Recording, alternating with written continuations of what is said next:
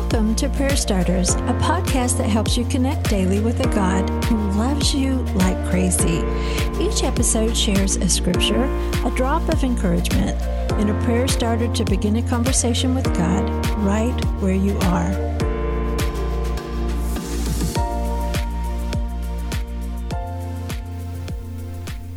We were filled with laughter and we sang for joy.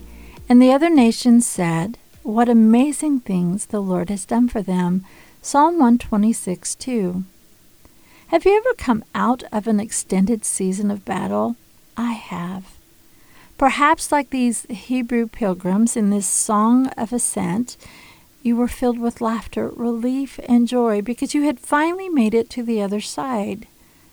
It's intriguing to me that this joy, this overwhelming joy, didn't just emerge in victory. For God had walked with them through the fire, over the mountain, and in the deepest of valleys. There were snippets of joy that shined through the darkness because God was in the battle with them. I don't know if you're in a battle today, but if you are, God is in the battle with you. And there's joy to be found in that. And this is my prayer, sister, that one day as you come out on the other side, that overwhelming, beautiful joy will flood your heart and soul. That His joy will be with you in every part of the journey. Today's prayer starter. Oh, Father, thank you for surprising moments of laughter when I least expect it. Thank you that I can tap into your joy when mine is hard to find.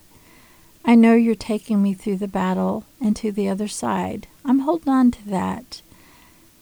But today I'm grateful for your presence and for healing laughter right now, right where I am. Now, continue the conversation. If laughter has been scarce, you are seen. You are loved. He is with you in the battle. Ask God for healing laughter to surprise you today, tomorrow, in the midst of the battle, and beyond.